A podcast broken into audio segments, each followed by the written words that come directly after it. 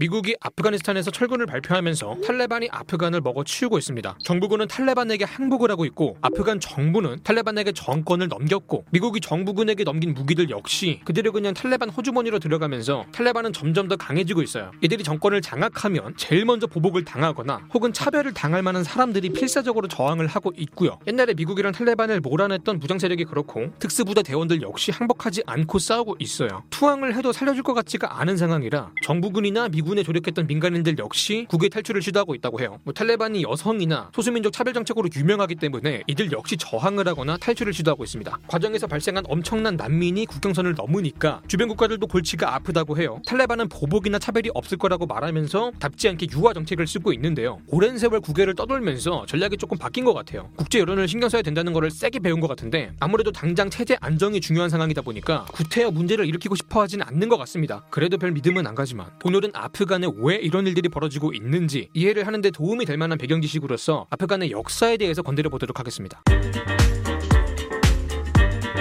음, 그 아프간은요 강대국들의 화장실인 것 같아요. 러시아, 영국, 미국이 번갈아 가면서 똥을 쌌고 그 속에서 핀 구더기가 바로 탈레반이죠. 아프간에 전염병을 퍼뜨리는 파리가 됐고요. 그 아프간은 고대부터 쉴 새 없이 강대국의 지배를 받아왔어요. 그 시대의 가장 넓은 영토를 차지했다는 제국은 반드시 아프간을 지나갔죠. 뭐 페르시아 제국, 알렉산드로스 제국, 이슬람 제국, 몽골 제국, 티무르 제국, 인도의 무굴 제국. 이것도 진짜로 유명한 애들만 말하는 거예요. 아프간은 왜 강대국들의 화장실이 됐을까요? 풍수 지리상의 입지가 뒷간에 적합한 형상이었나? 사실 아프간 그 자체가 매력적인 부동산은 아니에요. 뭐 사막에 고단지대에 그 사람이 살기에는 조금 팍팍해요. 그래서 아프간은 강대국들의 목적지는 아니었어요. 문제는 반드시 거쳐야 하는 경유지였다는 거죠. 유럽에서 출발한 제국이 아시아로 확장할 때도 아시아에서 발원한 제국이 유럽까지 부루마블의 판을 키울 때도 결국은 아프간을 먼저 먹고 지나가야 됐어요. 그러다 보니까 아프간의 역사는 대부분 전쟁이나 피지배기로 떡칠이 돼 있어요. 평화로웠던 기간도 독립 국가였던 기간도 길지 않죠. 때문에 국가적인 체제를 고도화시킬 기회는 적었고 그 대신에서 부족 단위의 전통과 질서가 더 중요해지게 됐어요. 아프간이라는 공동체를 유지를 시킨 게 국가가 아니라 민족의 전통이었던 거죠. 그런 아프간에서 인구가 제일 많은 민족이 파슈툰이에요. 이 파슈툰은 파슈툰 왈리라는 민족 전통의 법을 따라요. 참고로 탈레반은 이 파슈툰이 모여 살고 있는 아프간 남부에서 시작이 됐고 그 수뇌부 역시 파슈툰으로 구성이 돼 있어요. 탈레반이 여성을 차별하는 이유 역시 파슈툰 왈리의 영향을 받은 거죠. 미국은 아프간에 민주 국가를 건설하겠다고 했지만 이런 아프간의 문화에 대한 이해가 부족했어요. 서구식 가치를 무지성으로 주입하려고 했죠. 실패할 수밖에 없던 거예요. 그러면 지금부터는 현대사를 알아볼게요. 러시아의 전성기라고 하면 보통 소련이 생각나죠. 근데 소련 전에 제국주의 시대에 등장한 제정 러시아가 또 잘 나갔거든요. 지구 역사상 세 번째로 큰 제국이었대요. 첫 번째가 대영 제국인데 이 러시아 제국이랑 대영 제국은 같은 시대에서 만나서 경쟁을 했어요. 러시아는 주로 북반구부터 포식하면서 내려오고 영국은 남반구부터 올라갔어요. 이때 두 제국이 어깨빵을 치던 길목 중에 하나가 하필이면 또 아프간이었습니다. 제일 센 놈들끼리 싸우는데 거기 껴있는 거지. 얼마나 억울해요. 러시아가 꼭 내려와야 했던 이유가 겨울이면 위쪽에 항구가 얼어요. 사진 보이시죠? 살벌하죠. 교역을 못하는 거예요. 당시에 중앙아시아 쪽에 그 스탄 오형제들은 러시아가 이미 다 먹은 상태였거든요. 이제 아프간 먹고 파키스탄 정도만 먹으면 인도양으로 나가는 고속도로가 뚫리는 거예요. 얼지 않는 항구, 부동항을 확보하는 거죠. 요새는 또 온난화 때문에 얼음이 쪽쪽 갈라지니까 러시아가 좋아 죽을라 그러더라고.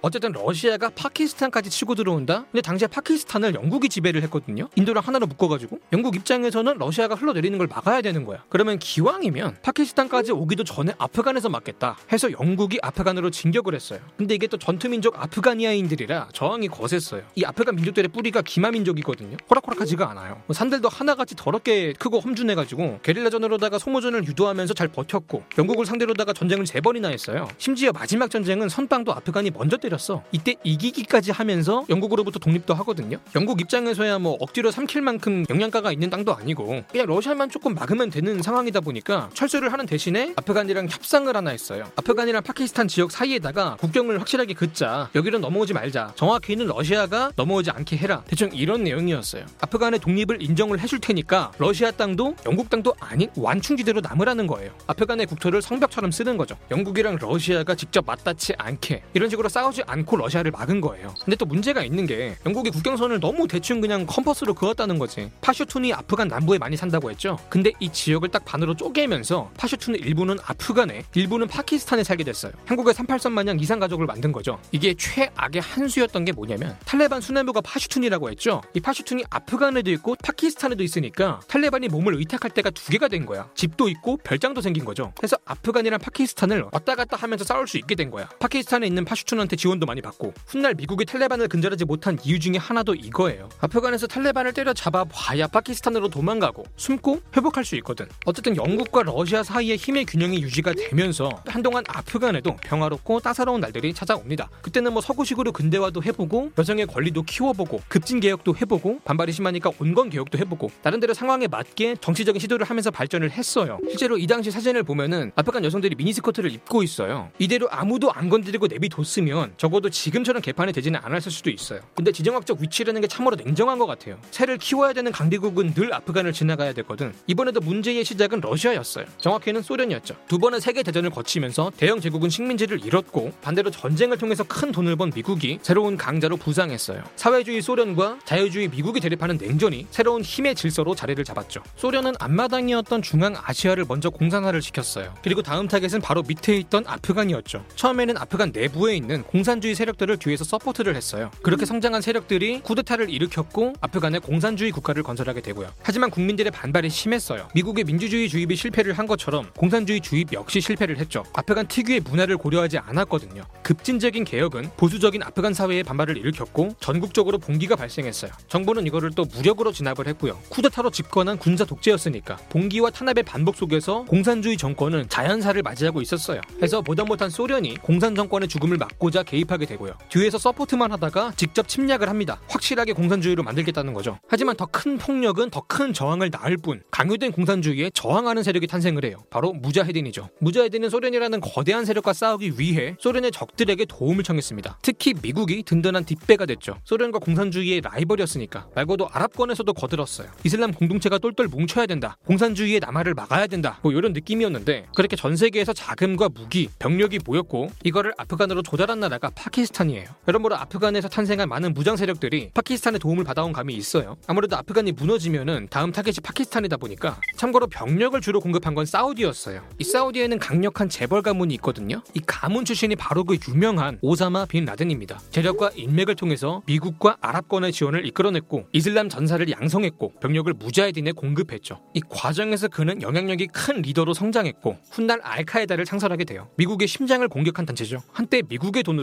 전쟁 속에서 태어난 이 남자가 아이러니하게도 미국을 공격했어요. 그리고 아프간을 20년 동안 전쟁에 빠뜨렸죠. 역사적으로 전쟁은 늘 악마를 낳았고 그 악마는 다시 또 다른 전쟁을 낳았습니다.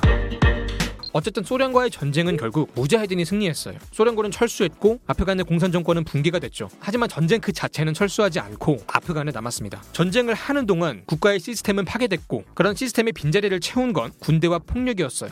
전쟁을 치르는 동안 무자헤딘은 강력한 군벌로 세력화가 됐고 내부 정파 간의 권력 투쟁이 일어났어요. 전쟁은 앵콜 무대로 이어졌고 등장 인물만 바뀌었습니다. 아프간을 지키겠다고 등장한 무자헤딘은 결국 국가를 병들게 하는 또 다른 병폐가 됐죠. 그리고 이런 무자헤딘의 무능과 폭력에 저항하면서 등장한 세력이 있어요. 정말 놀랍게도 탈레반이었습니다. 처음에는 탈레반도 나름의 명분을 가지고 등장을 한 거죠. 국민들 역시 처음에는 탈레반을 지지했어요. 이 지긋지긋한 전쟁을 끝내줄 수만 있다면 그게 누구라도 상관이 없는 게 국민들이었어요. 탈레반은 파슈툰이 많은 남부에서 시작을 했습니다. 그래서 수뇌부 역시 파슈툰으로 구성이 됐고요. 그렇게 남부를 시작으로 위로 올라가면서 세력을 불리게 됩니다. 그렇게 아프간의 대부분을 차지하게 됐고 새로운 국가를 건설하게 돼요. 아프간 현대사 최악의 암흑기가 시작이 된 거죠. 도시를 중심으로 개선이 되고 있던 여성의 권리는 철저하게 파괴됐고 TV와 음악, 춤, 게임, 스포츠 등 모든 오락이 금지가 됐어요. 이런 탈레반에게 저항하기 위해 이번에도 또 다른 세력이 등장을 합니다. 바로 북부 동맹이죠. 남은 무자헤딘이 결집해서 만든 세력이에요. 내전 기간에 쌓인 감정은 뒤로 하고 다시 연대를 한 거예요. 공공의 적이 나타났으니까. 이미 아프간 대부분을 점령한 탈레반을 상대로 북부 동맹은 힘겹게 버티고 있었어요. 그러다가 전세가 뒤집히는 아주 큰 사건이 터지는데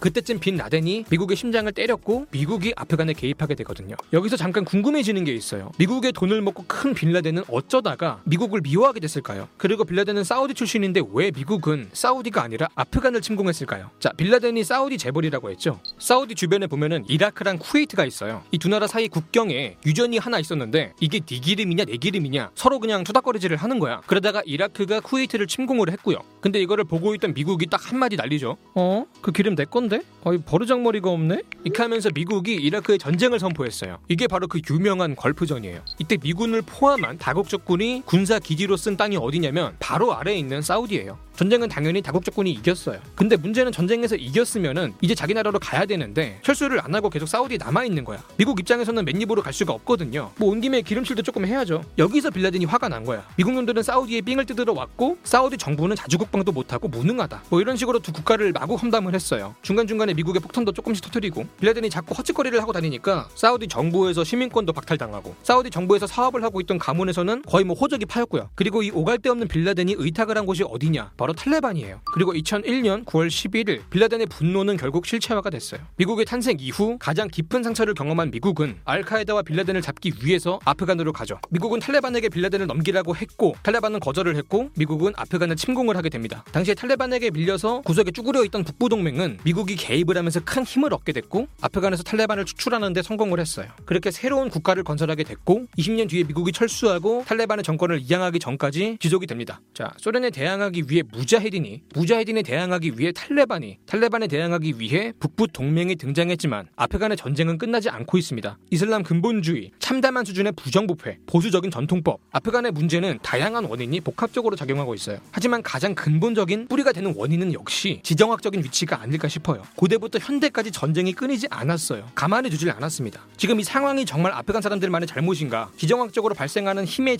질서 속에서 홍수에 떠내려 가듯이 살고 있는 게 아닌가? 뭐 이런 생각이 듭니다. 오늘 영상 여기까지고요. 지금까지 지식한 입의 한 입만이었습니다.